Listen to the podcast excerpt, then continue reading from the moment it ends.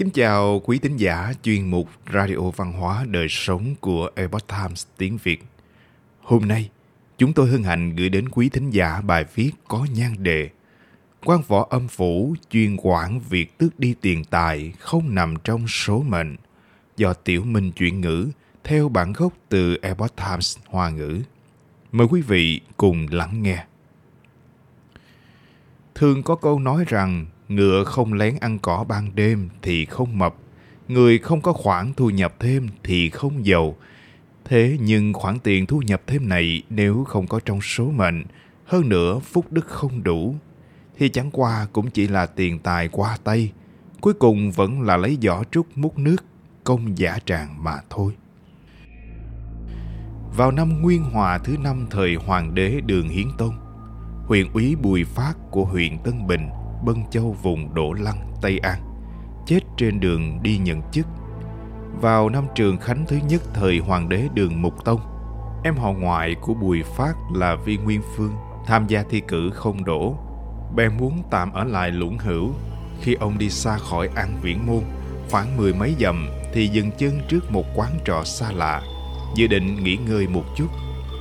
Vừa đúng lúc này, vi Nguyên Phương gặp được một vị quan võ cưỡi ngựa, phía sau có mười mấy người tùy tùng đi theo. Vị võ quan này có dáng dấp rất giống Bùi Phát. Khi nhìn thấy viên Nguyên Phương thì dường như có quen biết. Võ quan bèn vội vàng xuống ngựa né tránh rồi nhanh chóng ẩn vào một tiệm trà. Sau đó lại đi vào trong một căn phòng nhỏ rồi buông màn cửa xuống. Những người tùy tùng sách ghế đến ngồi phân tán phía ngoài màn cửa. Viên Nguyên Phương cảm thấy rất nghi hoặc, bèn âm thầm tiến vào căn phòng nhỏ kia. Vén rèm lên vừa nhìn thì quả thật đúng là Bùi Phát. Vì Nguyên Phương rất kinh ngạc và vui mừng, tiến lên hành lễ rồi nói Biểu huynh rời nhân gian lại nhận được chức võ quan, có tùy tùng nhiều như vậy, thật là uy phong Bùi Phát đáp lễ. Ta hiện giờ làm quan ở âm phủ, cần phải mang theo binh lính, cho nên để thấy ta mặc trang phục của võ quan. Vì Nguyên Phương hỏi tiếp, Huynh làm chức quan gì vậy? Bùi Phát nói, Lược thằng sử ở vùng Tam Xuyên, Lũng Hữu. Vì Nguyên Phương không hiểu, lại hỏi, là quản lý chuyện gì? Bùi Phát giải thích, Người nào ở thế gian có tài sản dư thừa, ta đây phụ trách đi lấy về, là quản lý việc này.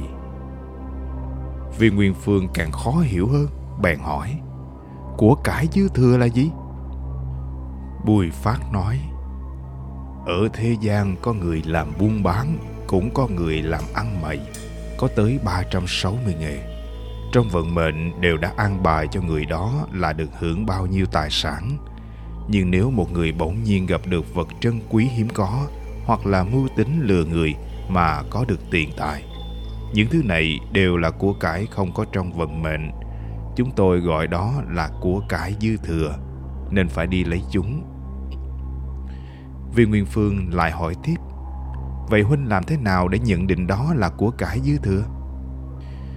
Bùi phát nói, có người sinh sống ăn một miếng cơm, uống một ngụm nước cũng đều đã được định trước dựa theo kiếp trước chứ chưa nói đến tiền của. Những thứ này đều có đăng ký ở âm ty những tiền tài một đời người kiếm được đều có hạn là căn cứ vào phúc đức của người đó mà an bài. Những thứ có được nằm ngoài phần đăng ký này thì quan văn của âm ty sẽ đưa ra một tờ đơn cáo trạng. Chúng tôi phải phụng mệnh đi lấy về. Trong lòng Vi Quyên Phương đã có chút minh bạch, nhưng vẫn còn có chỗ khó hiểu. Bèn hỏi thêm, đi lấy về như Huynh nói là lấy trực tiếp từ túi tiền của những người đó, hay là đi trộm túi tiền của họ? Bùi Phát nói, không phải như vậy. Nếu như tiền tài trong số mệnh nên có, thì sẽ từng bước để cho người đó có được. Nhưng nếu là tài vật nằm ngoài số mệnh, thì không nên có, bởi vậy phần tiền tài đó chúng tôi sẽ đến vận chuyển đi bằng cách hoặc là làm cho người đó tiêu hao đi hoặc để người đó gặp tai họa bất ngờ, hoặc khiến anh ta mua bán không được giá cả mong muốn. Những việc này đều nằm ngoài khả năng của người đó. Bùi Phát nói tiếp, Khi ta còn sống, thường nghe người ta nói, Vất vả chăm chỉ có thể kiếm được tiền tài, Nông dân cần cù chịu khó có thể làm ra được lương thực, Sĩ tử chăm học có thể đổ đạt Chỉ là thở dài cho những người kia không chịu khó chịu khổ Nên không đạt được thứ gì. Nhưng đây cũng chỉ là một phương diện Lại nói những thương nhân bị chìm thuyền, Nông dân gặp nạn hạn hán, Những sĩ tử nhiều lần thi không đầu kia. Chẳng lẽ họ không cần cù chịu khó hay sao? Bây giờ ta đã biết rõ, Cần cù chịu khó Nhưng phải lấy đức hạnh làm căn bản. Thiện lương là nguồn gốc của thành tựu học tập. Đức hạnh chính là thiện lương, Là đạo lý từ mình hoàn thiện. Đức hạnh đủ rồi mới có thể phát tài làm quan. Hôm nay để gặp được ta cũng là kiếp trước đã định, cho nên được hai cân bạc trắng. Ta sẽ đưa cho đệ. Nếu cho đệ quá số bạc này, thì ta lại phải đi lấy về. Đệ lần này xuất hành ở kỳ, huyện kỳ sơn, thiểm tây. Thu hoạch khá nhiều, mà ở bân, huyện bân châu, thiểm tây, thu hoạch rất ít.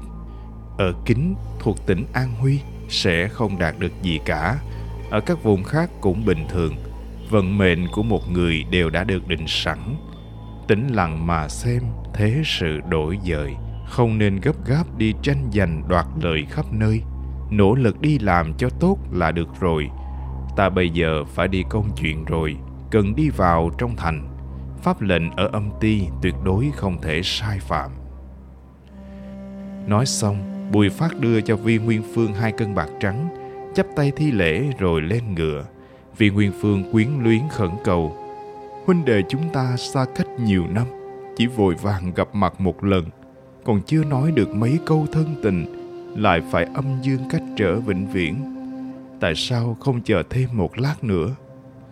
Bùi Phát nói quan thư âm ti của chúng ta đặt ở vùng thiên thủy lục sơn mà người thổ phiên đang muốn tiến đánh nơi này lo rằng bọn họ sẽ xâm phạm vùng này cho nên ta cần phải cùng với kinh triều doãn của âm gian thảo luận liên kết đồng minh. Mặc dù không thể mưu tính sâu xa, nhưng cũng phải chuẩn bị để giải trừ thời điểm chiến tranh nguy cấp, gắn sức ổn định biên cương.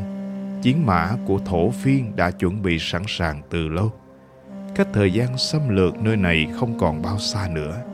Không sớm có kế hoạch thì sẽ không còn kịp. Cáo tự, cáo tự. Bùi Phát vừa lên ngựa đi được vài dặm thì không còn nhìn thấy bóng hình đâu nữa. Vì Nguyên Phương quay đầu nhìn lại hai cân bạc trắng. Đúng thật. Trong lòng Viên Nguyên Phương buồn bã vô cớ, lên đường đi về phía Tây. Những sự việc sau đó ông trải qua đều không hề sai lệch so với lời Bùi Phát đã nói trước đó. Ông thầm nghĩ, những người bằng lòng với số phận kia có lẽ đã sớm hiểu rõ được đạo lý trong đó rồi – Thời gian trôi qua không lâu, thổ dục hồn cùng với thổ phiên bạo động. Triều đình sau khi biết việc này thì lo lắng bọn họ sẽ khởi binh phản loạn, bèn lệnh cho tể tướng Thôi Quần đi liên kết đồng minh. Thôi tể tướng không muốn tự mình đi tới vùng biên cảnh, vì vậy đã ký kết hiệp ước cầu hòa. Mọi việc đều giống như những gì Bùi Phát đã từng nói. Người xưa giảng, quân tử ái tài, thủ chi hữu đạo. Tạm dịch, Người quân tử coi trọng tiền tài, nhưng muốn lấy tiền tài cũng phải có đạo lý. Người hiện đại có thể thấy rằng lời này không xuôi tai, cũng không còn hợp thời nữa. Tuy nhiên, đạo lý mà người xưa giảng chính là đức hạnh và đạo nghĩa của con người. Tiền tài bất nghĩa rất có thể là vật nằm ngoài đức hạnh, không có trong số mệnh, nhìn như là của chúng ta, nhưng kỳ thực lại không thuộc về chúng ta Câu chuyện kể trên dựa theo tài liệu tham khảo Huyền Quái Lục quyển 3. Quý thính giả thân mến, chuyên mục Radio Văn hóa Đời Sống của Epoch Times tiếng Việt đến đây là hết. Để đọc các bài viết khác của chúng tôi, quý vị có thể truy cập vào trang web epochtimesviet.com Cảm ơn quý vị đã lắng nghe, quan tâm và đăng ký kênh. Chào tạm biệt và hẹn gặp lại quý vị trong chương trình lần sau. Kính chúc mọi điều bình an và tốt lành đến quý vị cùng người thân.